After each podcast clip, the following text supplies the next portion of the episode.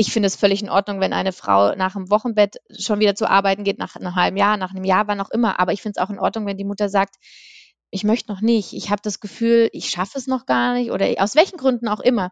Nur dann, finde ich, brauchen wir trotzdem dieses Wissen, weil dann müssen wir schauen, okay, aber wie schaffen wir es, dass erstens die Mutter nicht finanziell benachteiligt ist, also sowohl im Jetzt als auch dann eben später, rententechnisch.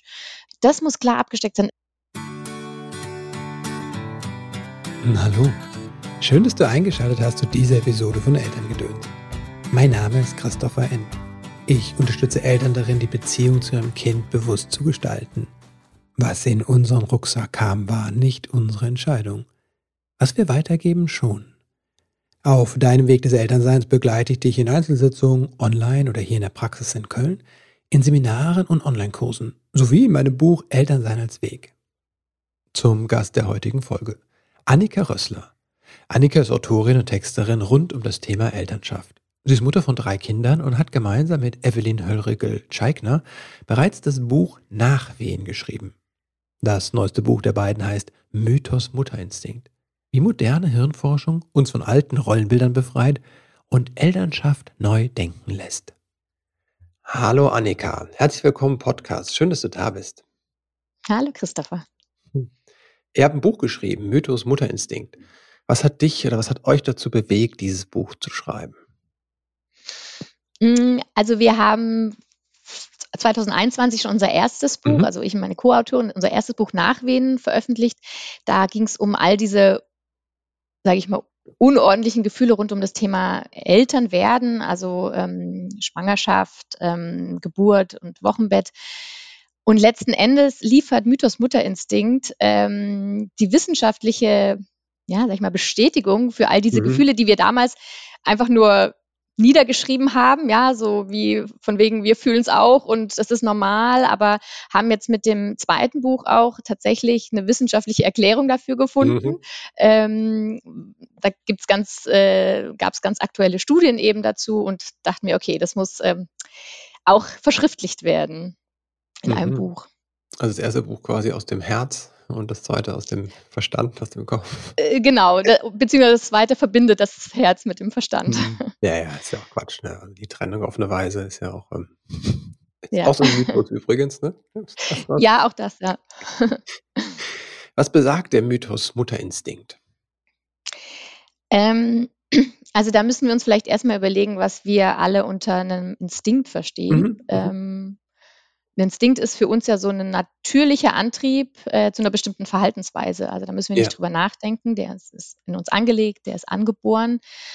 Ähm, wenn wir aber von einem Mutterinstinkt sprechen, verstehen wir ja eigentlich was anderes darunter. Wir verstehen darunter äh, mehr so dieses zum einen Wissen auf Knopfdruck, ja, also wir bekommen mhm. ein Baby, wir wissen sofort, was dieses Baby braucht, mhm.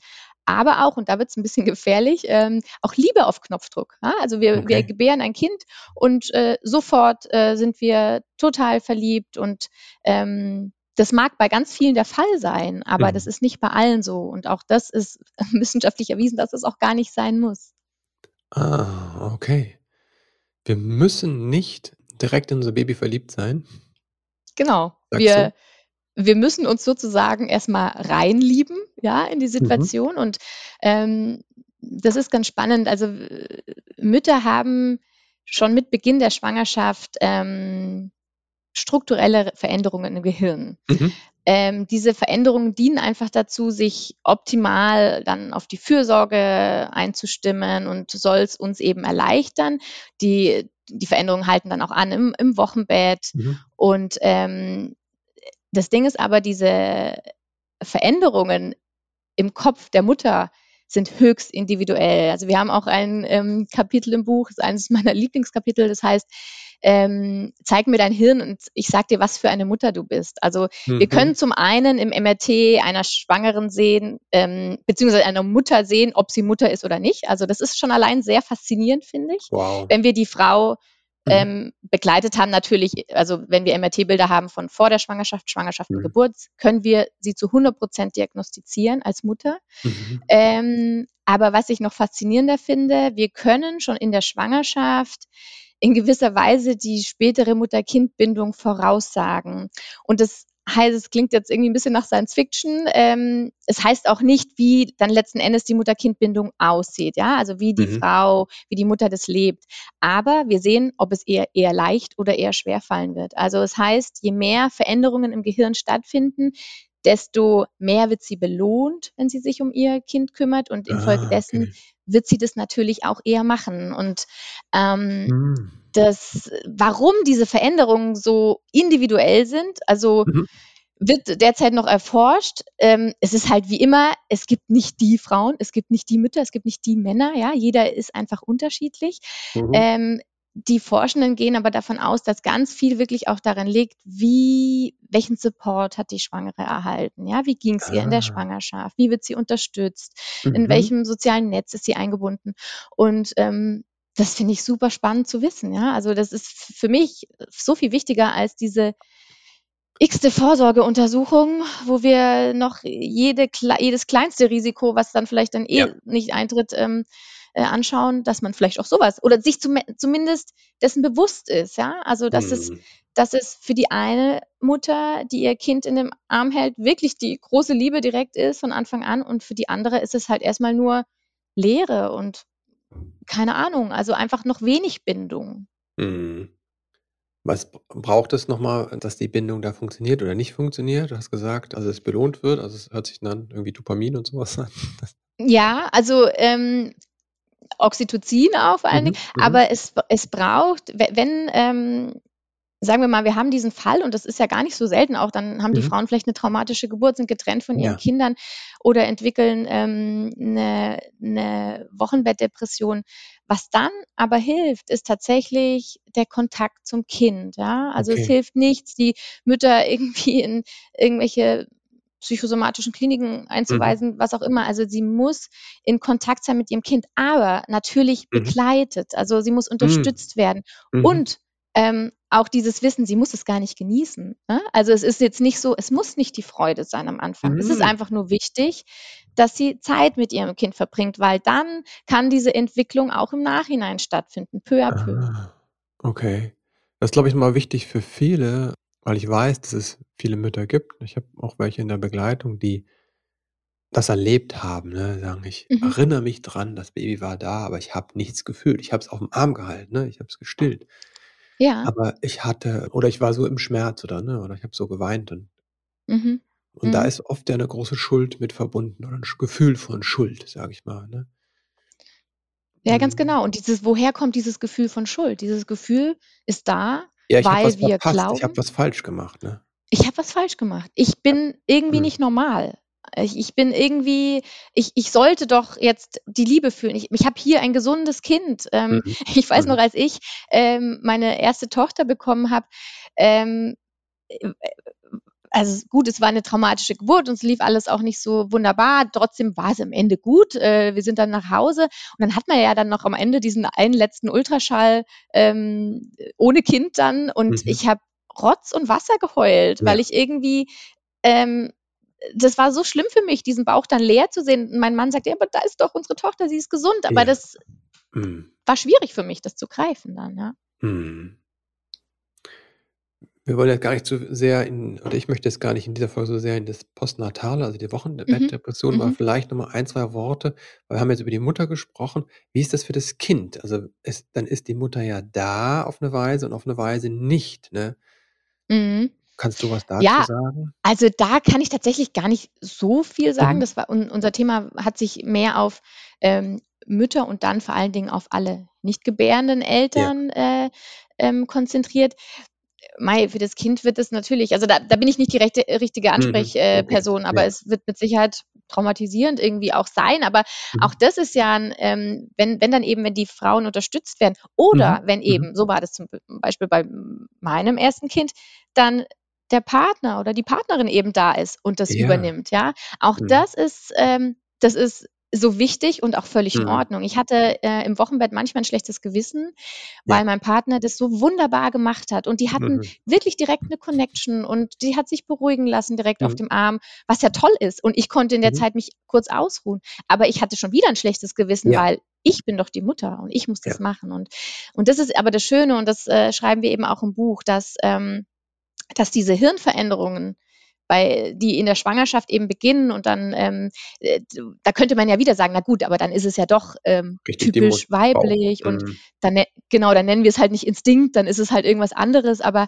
ähm, diese Hirnveränderungen hat man festgestellt, ähm, gibt es auch bei allen nicht gebärenden Eltern. Logischerweise mhm. beginnt es dann nicht äh, mit der Schwangerschaft, äh, sondern mhm. eben mit dem Kontakt zum Kind. Also das kann man sich mhm. vorstellen wie so ein wie so ein Muskel vielleicht, der wird ja. bei ähm, biologischen Müttern schon in der Schwangerschaft trainiert, also bekommt mhm. schon so mhm. ein Warm-up und dadurch findet sie möglicherweise ein bisschen leichter ins Training.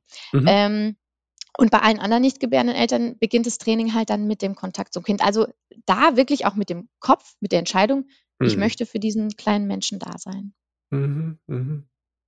Also ich habe tatsächlich auch die Info, weiß nicht, ob sie stimmt, ne, aber dass das auch schon bei den äh, Nicht-Gebärenden, also in der Regel ja die Männer oder die begleitenden Frauen, geschehen kann, einfach in der Schwangerschaft, äh, indem ich mich dem Kind, dem ungeborenen Kind schon zuwende. Ja. Und da eine Bindung, eine Beziehung aufbaue, ne? Ja. Also da ist momentan noch, da ist einfach viel zu wenig erforscht. Wenn wir, wenn wir mhm. sagen, die mhm. Mütterforschung ist äh, äh, dermaßen unterforscht, dann ist es bei der Väterforschung ja noch krasser. Also mhm. deswegen, das fände ich auch interessant, wie, wie sich die Väter unterscheiden. Also vielleicht den einen Vater, der sehr involviert ist, auch in der Schwangerschaft und zu jeder Vorsorge geht, im Vergleich zu dem Vater, der vielleicht immer nur auf Dienstreise ist. Also würde mich auch mal interessieren, ob da schon äh, Veränderungen zu sehen sind. Das gab es bislang einfach noch nicht, solche Untersuchungen. Mhm. mhm. Aber das ist, ein, ja, ich finde das für alle ähm, Eltern einfach so ein entlastendes Gefühl. Das ist halt, ähm, dass das, äh, natürlich hat die biologische Mutter in dem Fall so, ein, so einen gewissen Zeitvorsprung, ja. aber halt neun Monate, ja, und ein paar Stunden Geburt. Und das kann aufgeholt werden. Sollte das, selbst wenn diese Schwangerschaft vielleicht wirklich auch traumatisierend war oder die Bindung nicht so richtig da war. Ja. Den Schmerz, den du beschreibst, wenn Frauen merken, also die, die Gebärende merkt, dass sie gar nicht so einen Kontakt hat zu dem Kind oder äh, es ihr nicht gelingt, es zu beruhigen zum Beispiel, schreibt ja auch im Buch, hast du auch eben mhm. benannt. Mhm. Und der andere, die andere schafft es aber plötzlich. Mhm. Und es gibt vielleicht auch eine, eine engere oder andere Beziehung. Das hat auch viel damit diesem Mutterinstinkt zu tun, also mit dem Mythos zu tun.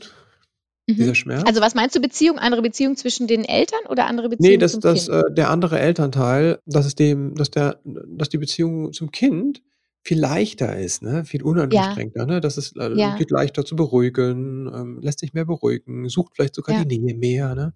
Und das höre ich von gebärenden Frauen, dass sie dann sagen, oh, das ist aber, das, das, das ein großer Schmerz ist wirklich, ja. Ja. dass es ihnen nicht gelingt, weil sie sind doch die Mutter.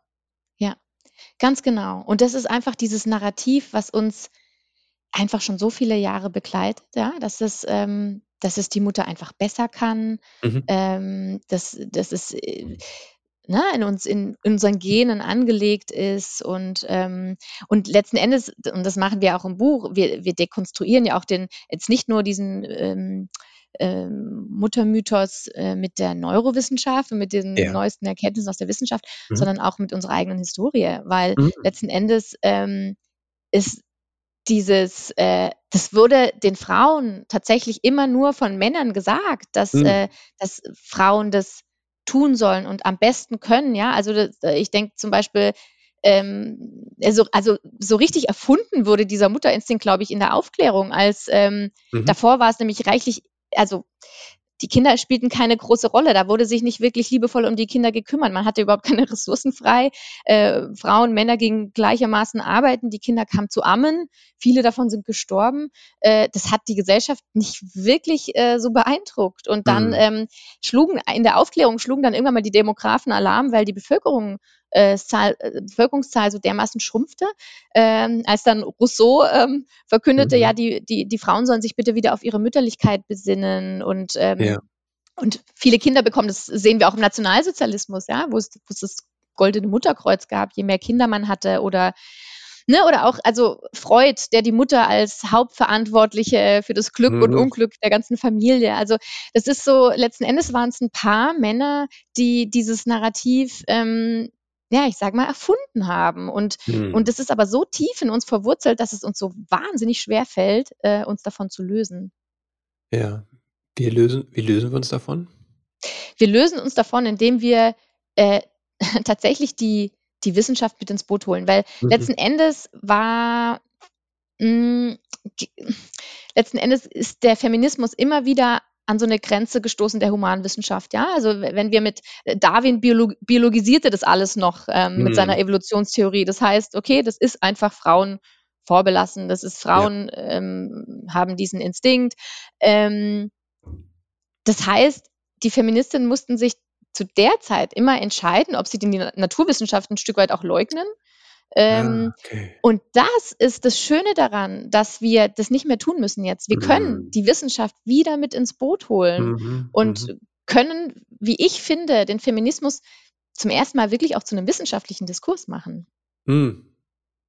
Ich finde das ja auch äh, total spannend, ne? was so aus, den, aus der Erforschung unserer menschlichen Vorfahren so sich zeigt. Ne? Mhm. Hat ja mal gedacht, nee, Jäger, ne, Männer, ne? Ja, Frauen, ganz genau. Die, ne? die Geschichte. Ja. Und jetzt merkt man plötzlich, dass viele Funde einfach falsch eingeordnet wurden und die da immer, wenn jemand als ne, mit Jagdtrophäen und mit, mit Waffen be, ne, beerdigt wurde, hat man gesagt, das ist ein Mann. Und man hat festgestellt, das mhm. stimmt aber gar nicht. Es sind mhm, doch oft mhm. Frauen dabei. Und es ist gar nicht so viel Ausnahme, sondern es ist fast eher die Regel gewesen. Die äh. Regel. Ja, das sind, das sind tatsächlich alles so Bilder, die sich so in uns eingepflanzt Aber krass, haben. Das ist oder? Wie, ich finde es total krass. Dir, wenn, du, denkst, Ja. ah, da ist eine Frau, ist eine Jägerin, ne? Also, Ja, ja.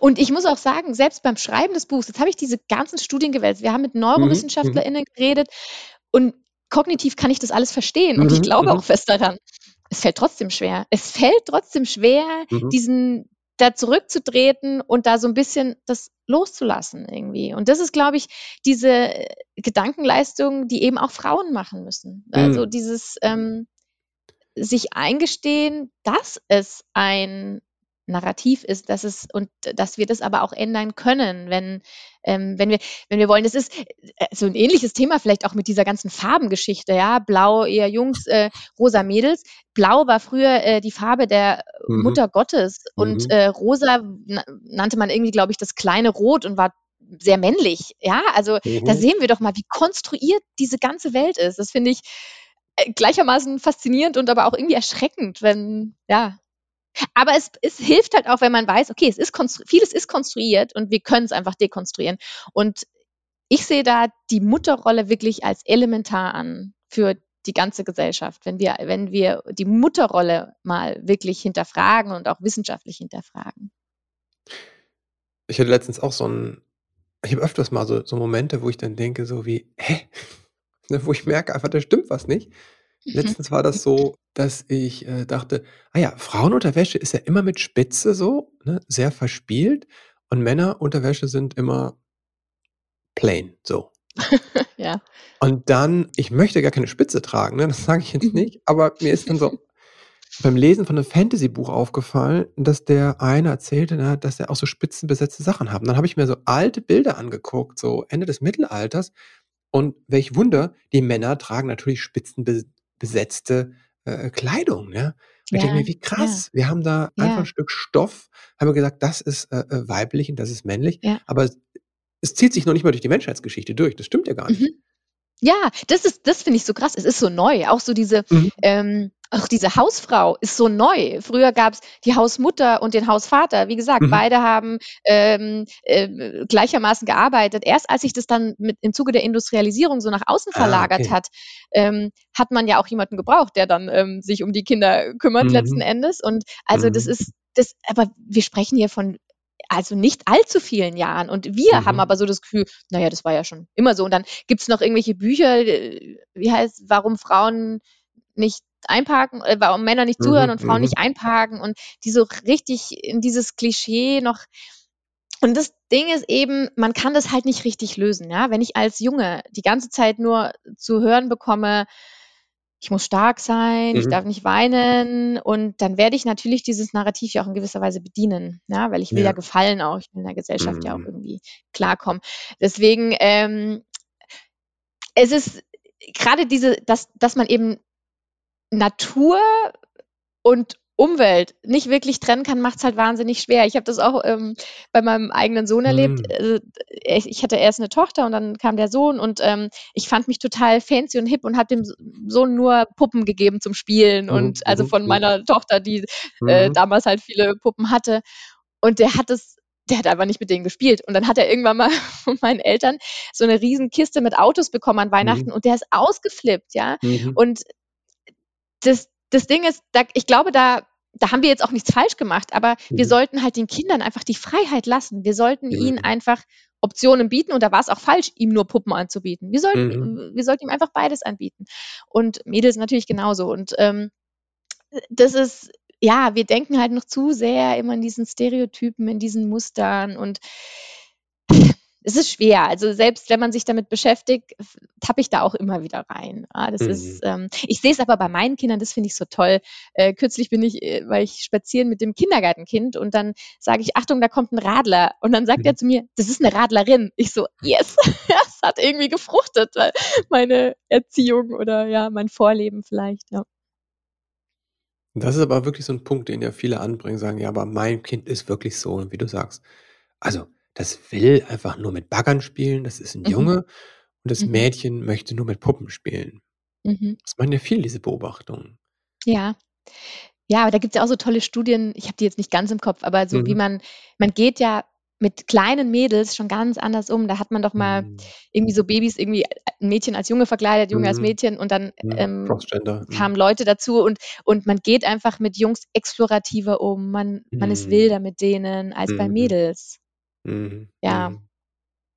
Wie kommen wir da raus aus Also, diesem Mythos? wie kommen wir da raus? Ich glaube, wir kommen wir kommen nur raus mit Wissen, uns das immer wieder bewusst machen tatsächlich. Ähm, Mhm. und es wird, glaube ich es heißt ja immer, es braucht 3 Generationen, bis, ähm bis Mhm. sich so Verhalten ändern können und auch so neue Mhm. Narrative entstehen. Und ich könnte mir gut vorstellen, dass unsere Kinder es tatsächlich anders machen, weil Ja. Wir sind immer noch wir hängen da noch fest in Mhm. vielen Bereichen und aber ich sehe, dass meine Kinder schon relativ frei aufwachsen. Die zumindest Mhm. bemerken sie vieles und, ähm, hm, sch ja, also sind da nicht mehr so in diesen Stereotypen gefangen. Mhm.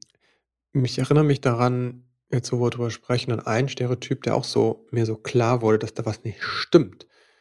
Ähm, das muss in den 80ern gewesen sein, ne? Also oder ja, Ende der 80er. Da war das wirklich für mich so ganz klar, Männer sind stärker, ne, als Frauen, ne? Männer ähm, Frauen sind einfach eher zu beschützen, ne? Die können sich auch nicht so gut wehren, ne? Also, da ist halt einfach das Kampf ist ist 'n 'n Männerding. Und dann habe ich die Information bekommen, ich weiß gar nicht, ob das Bilder waren und so, dass in der israelischen Armee genauso viele Frauen wie Männer dienen. Mhm. Und das hat dachte so: „Hä?“ Wie kann das sein? Richtig, genau. Die können wie können die müssen jetzt beschützt werden während des Kampfes. Ja. Ne, Mhm. anscheinend nicht. Anscheinend können die genauso gut kämpfen und den Mhm. ganzen Scheiß durchstehen wie Männer. Ja, Mhm. und das war irgendwie kennst du solche Momente, wo dir oder wo ist dir zuletzt so was klar geworden, wo du denkst so: „Wow, da habe ich die ganze Zeit so 'n Bild vor Augen gehabt, das nicht stimmt, das Mhm. konstruiert ist?“ Mhm. Ja, ich kenne diese Momente. Ich kann dir jetzt nicht konkret irgendwas sagen, aber Mhm. ich habe das ich habe das ganz oft, dass ich, ähm, plötzlich hinterfrage: „Hä, warum? Warum Mhm. denke ich denn jetzt auch, dass ich das machen müsste?“ Oder, ähm ja, also, es gibt viele Momente. Ich kann dir jetzt nichts konkret sagen, aber es es, ähm, begleitet meinen Alltag eigentlich, ja. Ich habe das immer Mhm. wieder. Auch so im um Umgang mit den Kindern. Jetzt, wenn, äh, weiß ich nicht, Elternabend ist und mein Mann geht hin, wo ich dann immer so 'n bisschen noch denke: „Ja, hätte“ weil dann weiß ich zum Beispiel, dass bei den meisten Kindern nur die Mütter kommen. Hätte ich Mhm, jetzt nicht mhm. doch auch ist das jetzt 'n bisschen komisch, wenn ich da nicht hingehe? Dann kenne ich ja die Lehrer gar nicht. Mhm. Ähm, also, das habe ich schon immer noch. Das also, da muss ich dann aber auch immer Ja. mir bewusst machen: „Ne, es ist okay, ne? Er ist der Vater, er kann da genauso gut hingehen.“ Mhm, mhm. Da merkst du die innere Erwartung so aus diesem Ja, genau, ja. Diese innere. Erwartung. Mhm. Und so sind wir ja auch groß geworden. Also, ich bin in den 80ern Mhm. geboren, also, ähm, d das meine Mutter war zu Hause früher und hat Mhm. halt den Haushalt und Kinder gewuppt und, äh, mein Papa war arbeiten. Mhm. Welche Ergebnisse Arbeiten, mhm, Erwerbsarbeiten. Meine Mutter mhm. hat auch gearbeitet zu Hause. Genau. Ja, ja. Da merkt man schon wieder die Erzählung, ne? Ja, genau. Das eine ist Arbeit, weil es dafür Geld gibt und das andere ist Ja. keine Arbeit, ne? Ja. Welche Ergebnisse haben dich im Laufe eurer Recherche am meisten überrascht? Ähm, also zum einen, was ich schon erwähnte, eben, dass, äh, dass ähm, Frauen da einfach eine ganz unterschiedliche Entwicklung haben und dass man gerade eben Mhm. diese Bindung ähm, vorhersagen kann. Aber was natürlich wahnsinnig überraschend war auch, äh, dass es bei Vätern einfach auch so ist, ja. Und zwar Mhm. nicht nur oder bei allen nicht gebärenden Eltern. Und zwar nicht nur strukturell, also man sieht es nicht nur im MRT, dass sich da auch irgendwas verändert, sondern Mhm. mh, es gab auch 2014 schon so eine Studie von einer ähm, ähm, israelischen Neurobiologin war das, die hat Mhm. sich drei Elterngruppen angeschaut, und zwar biologische Mütter, ähm, die die Bezugsperson waren, biologische Väter, die sie, die zweite Bezugsperson waren schon involviert, aber eben so wie der westliche Standard irgendwie war. Ähm, und dann hat sie sich homosexuelle Väter angeschaut, die die Mutterrolle, sage ich mal, übernommen Mhm. haben. Und es war ähm, wirklich beeindruckend, weil also die homosexuellen Väter haben ähm, exakt so reagiert, man kann es ja dann auch messen im Mhm. Hirn, ähm, wie die Mütter. Und sie hatten auch exakt äh, gleiche, oder nicht exakt gleich, aber vergleichbare Hormonausschüttungen. Im Übrigen Wow. auch die biologischen Väter. Ähm, Mhm. ähm, Mhm. also das ist, das zeigt, da zeigt sich halt ganz klar, dass dieses, äh, dass bei allen nicht gebärenden Eltern steht die Entscheidung einfach im Vordergrund, ob ich diese Bindung aufbauen möchte. Und wenn ich das möchte, Mhm. und ich meine, Mhm. gerade bei homosexuellen Vätern gibt es ja jetzt nun mal auch keine äh, ungewollte Schwangerschaft. Also das ist wirklich eine sehr bewusste Entscheidung. Mhm. Und ähm, allein das löst diese, man nennt es auch in der, in der Wissenschaft Sensibili Sensibilisierung aus im, im, im Hirn, Mhm. die es dann eben ermöglicht, ähm, bestmöglich für das Kind da zu sein. Und das finde Mhm. ich schon sehr entlastend. Also dass zum einen bei Müttern die Biologie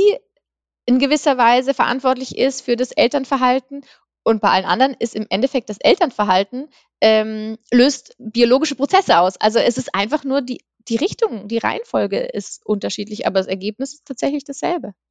Mhm. Krass, ja. Es gab ja auch vereinzelt Widerstand, hast du mir erzählt im Vorgespräch zum Buch. Ja. Mal eine böse Frage. Profitieren Frauen auf irgendeiner Weise von dem Mythos? Mm, Das ist eine gute Frage. Das ist, glaube ich, auch der Grund, warum wir immer noch so sehr daran festhalten, weil letzten Mhm. Endes ähm, leben wir noch immer wirklich in einer ähm, androzentrischen Welt, also in einer Welt, die Mhm. von, stark von Männern geprägt ist. Und ähm, wir haben in der Mutterrolle so eine gewisse Machtposition. Ja? Also das wurde ja dann auch, ähm, wie gesagt, schon in der Aufklärung oder von Mhm. einigen Philosophen wurde es ja, oder auch bei dieser ganzen, ähm, bei den ganzen Bindungstheorien am Anfang, wurde ganz klar die Mutter als die Mhm. Quelle der Liebe heraus äh, äh, hervorgehoben. Ähm, nur die Mutter kann es. Ähm, und das ist zum einen, kann man sagen, ist eine Aufgabe und Herausforderung, Mhm. aber es ist natürlich auch eine, ähm, eine Macht irgendwie, die man hat. Also man ist wirksam an irgendeiner Art und Stelle. Und wenn man, wenn man in der Gesellschaft halt sonst wenig wirksam ist, und das sind, es wird immer besser, aber lange Zeit waren Frauen ja wirklich äh, nicht sehr wirksam, Mhm. dann war die Mutterrolle immer eine Möglichkeit auch, irgendwie in der Gesellschaft Macht zu haben. Und ähm, ich glaube, das ist auch heute oft noch der Punkt, warum Frauen sich da so schwer tun. Und ich nehme mich da gar nicht aus. Das ist äh, raus. Also das ist so ein, man, man hat das Gefühl, man muss ein Stück weit loslassen, Mhm. um was Neues dazu, dazu zu bekommen. Ja, also äh, ja, ich hatte dir ja vorhin schon gesagt, wir haben manchmal so, nicht viele, aber wir bekommen manchmal, ähm, vor allem wenn Beiträge so jenseits meiner Bubble gestreut werden, ähm, Mhm. da, Mhm. da gab es dann ein paar Trolle, die dann irgendwie das, sich da sehr, sehr, sehr, sehr angegriffen gefühlt haben von, Mhm. von wegen, es gibt keinen Mutterinstinkt und Ja. ähm, aber dann gibt es auch tatsächlich die, sage ich mal, die ganz normale Mutter von nebenan, die mir schreibt, na ja, aber ich verstehe das nicht. Ich kann mich voll oft auf meinen Mutterinstinkt verlassen. Mhm. Und äh, diesen Frauen sage ich immer oder schreibe ich immer, dass es, dass, dass sie sich nicht auf ihren Mutterinstinkt verlassen können, sondern auf ihr Bauchgefühl. Und das Bauchgefühl ist nichts anderes als die Summe ihrer Erfahrungen, die sie schon mit dem Mhm. Kind gemacht haben. Deswegen sind wir oft beim zweiten Mhm. Kind entspannter, weil wir die Dinge schon Mhm. gelernt haben. Und das ist aber nichts Instinktives, sondern das ist, ähm, sind Erfahrungen. Und allein schon, nur wenn man das von der Begrifflichkeit mal klar sortiert, dann, Mhm. dann ist es auch vielen klar, dann sagen sie, ah ja, stimmt, klar. Also, weil das wollen wir den Frauen nicht wegnehmen. Das wollen wir aber auch nicht den Männern wegnehmen. Es ist mhm. toll und wunderschön, ein Gefühl für einen anderen Menschen zu haben, egal ob das ein Kind ist oder eine andere erwachsene Person. Aber da, da können wir reinwachsen, das können wir entwickeln. Das ist nicht von Grund auf da. Mhm. Das heißt, du sagst, dieses Bauchgefühl, die Intuition speist sich aus der Erfahrung mhm. und die können wir alle machen. Und äh, das steht dann quasi dieser Schatz auch den Männern offen. Ne? Ganz genau. Manchmal ja. eine wichtige Information. Ja. Weil ich kenne auch die Diskussion so, nee, das kann die Frau besser, ne? Und mhm. dieses mhm. sich raushalten aus der Erziehung ist ein ungünstiges Wort, aus der Beziehung zum Kind. Aus der Beziehung zum Kind, zum einen genau. Und was ich ja auch noch wirklich ähm, faszinierend finde, und das kann ich auch äh, aus meiner eigenen Erfahrung ähm, bezeugen. Und zwar, wir haben das erste Kind bekommen ähm, und es ist ja oft so, gerade bei stillenden Müttern, aber auch bei mhm. nicht stillenden, die, die, ähm, man wacht schon auf, bevor das Kind überhaupt schreit. Es fängt nur an mhm. zu mhm. schmatzen und man wacht schon mhm. auf. Mein Mann hat immer gepennt und hat das Kind nicht mhm. gehört, was mich immer extrem geärgert hat, mhm. so ich aufgewacht bin. So, dann kam unser zweites Kind irgendwann mal. Das erste Kind hat auch noch nicht durchgeschlafen und plötzlich habe ich das zweite Kind nach wie vor auch wieder ähm, mhm. als erstes gehört. Das erste Kind habe ich gar nicht mehr gehört. Das hat mein Mann auf einmal gehört. Wow. Auf einmal ist er aufgewacht. Das, mhm. Und es zeigt ja ganz deutlich diese, auch diese bewusste Sensibilisierung. Ich weiß, mhm. ich bin zuständig, mhm. ja, ähm, ich höre es auch. Und ja. ähm, das, und das will ich auch den Männern nicht vorwerfen. Es ist mhm. einfach so ein, dieses Wissen brauchen sie, glaube ich. Sie brauchen dieses Wissen, hey, ihr seid wichtig. Und wenn, mhm. wenn das Baby zum Beispiel gestillt wurde, bei uns war das oft so, dass dann nicht immer nachts alles äh, super easy war, dann ist mein Mann halt damit rum, mit dem Baby rumgelaufen. Ja, ja? er ist wichtig und äh, wenn er sich bewusst dazu entscheidet, dann, dann, dann kann er zum Beispiel auch das Baby hören. Und mhm. ähm, das fand ich, diese Erkenntnis fand ich auch wirklich ähm, faszinierend und total entlastend. Ja. Mhm. Ja. So, eigentlich ist es ja so, dass sich dann noch was Fähigkeiten, eine Welt von Fähigkeiten und Möglichkeiten für die Väter öffnet. Ganz genau. Es ist eine Erweiterung. Es wird niemandem Mhm. was weggenommen. Es gibt einfach mehr dazu. Ja. Mhm. Ja. Und gleichzeitig kann ich auch verstehen, dass es manchen Menschen wirklich triggert, einfach weil halt sie das Gefühl haben, es wird dir was weggenommen, eine Rolle und mhm. wir haben einfach Mhm. eine Welt in extremen Umbruch. Und wenn jetzt noch diese mhm. Rollen, die ja sehr tief gehen, ne, diese Identifikation mit dem Geschlecht, wenn das jetzt quasi auch noch auf die Auch Probe gestellt wird, ne, mir weggenommen wird, was bleibt Ja, dann noch, was ne? bleibt dann noch? Ja, Mhm. tatsächlich, das ist schon ja, ich verstehe diese Verunsicherung und das, mhm. ähm, kenne ich auch von mir. Aber was mir auch noch mal ganz wichtig ist, und das ist jetzt nur meine Meinung, aber ich halte auch wenig davon, dass wir sagen: „Okay, jede Mutter soll jetzt bitte nach diesem Jahr Elternzeit sofort wieder in den Beruf Mhm. zurück und mhm. sofort“ Mhm. ähm, ähm, ich finde es völlig in Ordnung, wenn eine Frau nach dem Wochenbett schon wieder zu arbeiten geht, nach einem halben Jahr, nach einem Jahr, wann auch immer. Aber ich finde es auch in Ordnung, wenn die Mutter sagt, ich, ich möchte noch nicht, ich habe das mhm. Gefühl, mhm. ich schaffe es noch gar nicht oder aus welchen ja. Gründen auch immer. Nur mhm. dann, finde ich, brauchen wir trotzdem dieses Wissen, weil dann müssen wir schauen, okay, aber ähm, wie schaffen wir es, dass erstens die Mutter nicht finanziell benachteiligt ist, also sowohl ja. im Jetzt als auch dann eben später, rententechnisch. Mhm.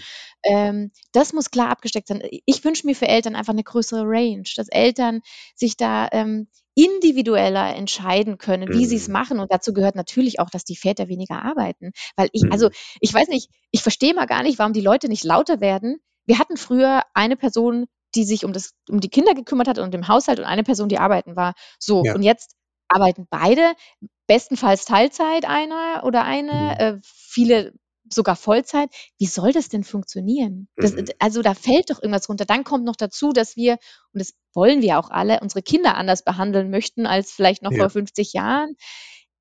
Wir haben die Ressourcen aber gar nicht mit dieser mhm. Arbeits, in, mit der Arbeitswelt im Rücken. Das funktioniert ja. so nicht. Ja. Mhm.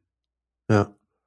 Ich glaube, es ist wichtig auch, ne, wenn man jetzt mal ein bisschen zurückguckt in die Menschheitsgeschichte, dass es noch nicht so lange her ist. Ne? Ein Wimpernschlag in, der, in unserer Entstehungsgeschichte dass Ja. wir bei der Arbeit, ne, erst viel weniger gearbeitet haben, ne? Ja. Also ein paar Stunden am Tag und dass wir natürlich selbstverständlich bei der Arbeit alle mitgemacht haben und mitgenommen Mhm. wurden, weil wenn ich auf dem Feld was anpflanze oder im Wald was ernte oder auch was jage, kommen natürlich die mit, die schon laufen und jagen können, ne? Mhm. Und ich warte Mhm. nicht, bis jemand 28 ist, Ja. äh, da damit er an der Arbeitswelt teilnehmen kann, ne? Sondern auch der Vierjährige kann schon 'n Maniok äh, anlegen oder pflanzen. Und die werden nicht so toll aussehen wie die von Mama, aber oder von Papa, Mhm. aber. Ja. Ja, ich finde den Und das Gedanken ist heute aber nicht möglich, ne? Also, wie soll Ne. ich denn jetzt wenn ich jetzt mit 'nem kleinen Kind 'ne Stunde pendeln muss, geht das schon Mhm. gar nicht. Und dann sitze ich vorm Computer, wie wir hier, ne? Mhm. Und jetzt 'n Kind dabei, das ist alles gar nicht das kann diese Welt nicht leis äh, leistet diese Welt nicht. Und deswegen Ne. bin ich der Meinung, wie du sagst, wir brauchen da andere andere, äh was in der Gesellschaft muss sich was massiv ändern, ne? Ja. Ja, und dazu müssen wir echt unseren Blick auf Elternschaft echt, äh, Mhm. neu fokussieren. Also, nicht nur auf Mutterschaft, sondern generell auf Elternschaft, weil das, was da von Eltern verlangt wird heute, das funktioniert nicht. Da in der Regel fallen irgendwann mal die Eltern einfach um, weil sie Ja. versuchen trotzdem noch toll für ihre Kinder da zu sein und machen das auch toll, ja? Und Mhm. und aber d also, das geht nicht immer. Also, das Mhm. das das sprechen ja auch die ganzen Zahlen dafür, wie viele Mhm. Burnout und, ähm, Ja. Mutter-Kind-Kuren und Vater-Kind-Kuren also, das ist Mhm. ich finde das sehr ungut und ich wie gesagt, mich wundert immer, dass da die Stimmen nicht noch lauter werden. Ich höre immer nur: „Ja, Mhm. Gleichberechtigung für alle und und Arbeitsleben“ und ja, ja, natürlich auch im Hinblick auf die spätere Mhm. Versorgung, finanzielle Versorgung für Frauen. Das ist schon wichtig, aber, also, noch mehr arbeiten? Da sind wir ja auch wieder bei Mhm. diesem, was ich vorhin da dieser freudsche Versprecher also, ich habe mich immer als arbeitende Person gesehen, als mein Mann im Mhm. Büro war und ich mit den Kindern hier. Und das ist auch heute noch so. Und für mich ist es auch selbstverständlich da musste ich aber auch 'n bisschen an mir arbeiten, dass wenn mein Mann von der Arbeit kommt und er ähm, ich habe gut, ich arbeite ja jetzt auch wieder in ähm, freiberuflich halt, das hat man natürlich auch mehr mehr Freiheiten. Aber für mich war immer schon so, auch in der Elternzeit, mein Mann kommt von der Arbeit, Mhm. ähm, und dann sind wir gemeinsam für die Kinder da. Ist nicht so dann erst mal, Mhm. ähm ne, also, ich habe auch gearbeitet. Und natürlich Mhm. hatte ich mal vielleicht auch 'ne Stunde am Tag kurz Zeit, äh, mich hinzulegen, aber wir wissen alle, wie das mit 'nem Neugeborenen ist. Also, das ist Mhm. es ist wahnsinnig anstrengend, ja, Ja. generell mit Kindern halt. Es Mhm. ist schön und es ist anstrengend. Und, Mhm. ähm, ja, also, da finde ich, muss 'n Umdenken stattfinden. Das ja, das funktioniert so nicht weiter, glaube ich. Mhm. Annika, danke dir für die für diesen Appell auch noch mal und für deine Arbeit oder für eure Arbeit, dass ihr da von diesem Mythos 'n bisschen den Schleier hebt und dahinter guckt und bisschen an diesem Muttergötzenbild sägt, ne, und das zu Ja. und dran wackelt auf dass das Miteinander für alle Beteiligten besser wird. Also, vielen, vielen Dank dafür, für deine Arbeit auch. Hm, wo Ja, kann danke, man sich dass ich mit hier sein dir durfte. wo kann man sich mit dir vernetzen? Wo treibst du dich im Netz am meisten rum zurzeit? Also, gut, ich bin äh, ich habe 'n Instagram-Kanal, Annika Mhm. Rösler, wobei da bin ich ähm, also, das mache ich nicht kommerziell, sondern, äh, ab und Mhm. an kommt was von mir. Mhm, mhm. Ähm, aber freue ich mich natürlich immer über neue FollowerInnen. Ähm, und ansonsten findet man mich auch unter meiner Homepage annikarösler.de. Äh, da kann man mich auch buchen für, ähm, Veranstaltungen, für Lesungen oder Ähnliches. Mhm, super. Links kommen wie immer alle in die Shownotes. Danke dir auch dafür. Jetzt noch zu den letzten Fragen, die ich allen meinen Gästen stelle. Wenn du an deine eigene Kindheit denkst Mhm. was hat vielleicht gefehlt, was du dir später selbst beibringen konntest? Hm. Also, vielleicht so 'n Stück weit mehr Freiheit, mich zu entwickeln. Und das werfe ich jetzt nicht explizit meinen Eltern vor, das Mhm. war einfach die Generation, glaube ich. Also, es war halt klar, ich bekomme Kinder, ähm, Mhm. und werde na, ich werde Mutter. Und ich wäre das so oder so geworden, weil ja, das ist das liegt, glaube ich, tatsächlich irgendwie der Wunsch war in mir. Aber ne, vielleicht hätte ich irgendwie mich beruflich noch mal anders entwickelt. Ich weiß es nicht, vielleicht auch nicht, aber einfach so 'n bisschen Mhm. diese Stereotype, äh, weg. Frau, Mhm. Mutter hat eben diesen Mutterinstinkt und ist das Beste für ihr Kind. Und Mhm. ich glaube, das hätte ich ganz schön gefunden. Das musste ich mir eben dann halt erarbeiten, ja. Wofür bist du deinen Eltern dankbar? Ich bin meinen Eltern dankbar für viele Dinge, aber ich glaube, was mich ähm, was ich, äh, wahnsinnig auch vor allem jetzt zu schätzen weiß, ist, dass zum Beispiel mein Papa ein sehr zugewandter Mensch ist. Der hat, äh, sich immer viel mit uns Kindern abgegeben und Mhm. er war sehr weich auch. Also, er war ähm, er hat Gefühle gezeigt. Ähm, das war für mich immer toll zu sehen, weil insofern waren eben vielleicht doch nicht die Stereotype so starr. Da habe ich eben auch gemerkt, okay, Männer, Männer können weich sein. Das ist, das ist toll. Und ähm, bei meiner Mutter, an meiner Mutter bin ich eigentlich dankbar, auch wenn ich das damals nie so gesehen habe. Und damals hat es mich genervt. Aber meine Mutter war auch jemand, ähm, die immer schon so dieses, diese Care-Arbeit auch als Arbeit empfand, was sie ja auch mhm. de facto ist. Mhm. Und da auch so ab und, na nicht ab und an, schon auch natürlich gestresst war und ähm, äh, gemeckert hat. Sie war jetzt nie die, die immer so, ja, ich mache alles für dich. Und ähm, äh, damals hätte ich mir vielleicht anders gewünscht, aber heute mhm, denke ich so, mhm.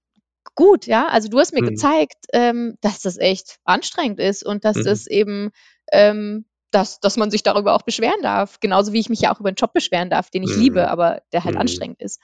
Mhm. Genau, ja. Wenn du werdenden Eltern drei Tipps mit auf den Weg geben könntest, so deine drei Wahrheiten übers Elternsein, welche oh. wären das? Meine drei Wahrheiten übers Elternsein. Also, hm, es ist vor allen Dingen dieses, ähm, macht nicht den Fehler, keine Fehler machen zu wollen. Also mhm. es ist halt oft Trial and Error. Mhm. Ähm, also das zum einen und dann aber auch dieses, äh, wir, naja, wir irgendwie traumatisieren wir unsere Kinder alle so ein bisschen auf irgendeine Art und mhm. Weise, aber wir können es auch wieder gut machen. Ja? Es geht nicht darum, mhm. dass wir immer lieb, nett äh, und säuseln, sondern dass wir auch mhm. zeigen, hey, das ist mir gerade zu viel und äh, ich, mhm. nö, ich ich möchte jetzt nicht und mhm. ähm, seine eigenen Grenzen da auch so ein bisschen einzuhalten. Ja. Mhm. Also, äh, Waren es drei? ich weiß nicht. Ja, wir können drei draus machen. Ne? Fehler gehören dazu. Äh, wenn wir Fehler machen, können wir sie wieder gut machen und genau, die eigenen und Grenzen wahren. Grenzen wahren und genau, gut, da haben wir schon drei. Weil sonst würde ich nur sagen, es ist alles eine Entwicklung. Also wir entwickeln uns mhm. zu Eltern. Wir, mhm. wir sind es einfach nicht von jetzt auf gleich. Mhm, mhm. Annika, vielen Dank. Danke dir. Schön, dass du eingeschaltet hast. Und falls es dir noch keiner gesagt hat, heute möchte ich dir Danke sagen für dein Elternsein. Denn dass du eingeschaltet hast, zeigt ja, wie engagiert du bist, dass du im Leben mit deinem Kind etwas anders machen möchtest. Danke dir dafür und jetzt wünsche ich dir einen ganz wundervollen Start in diesen Tag. Alles Liebe und bis bald.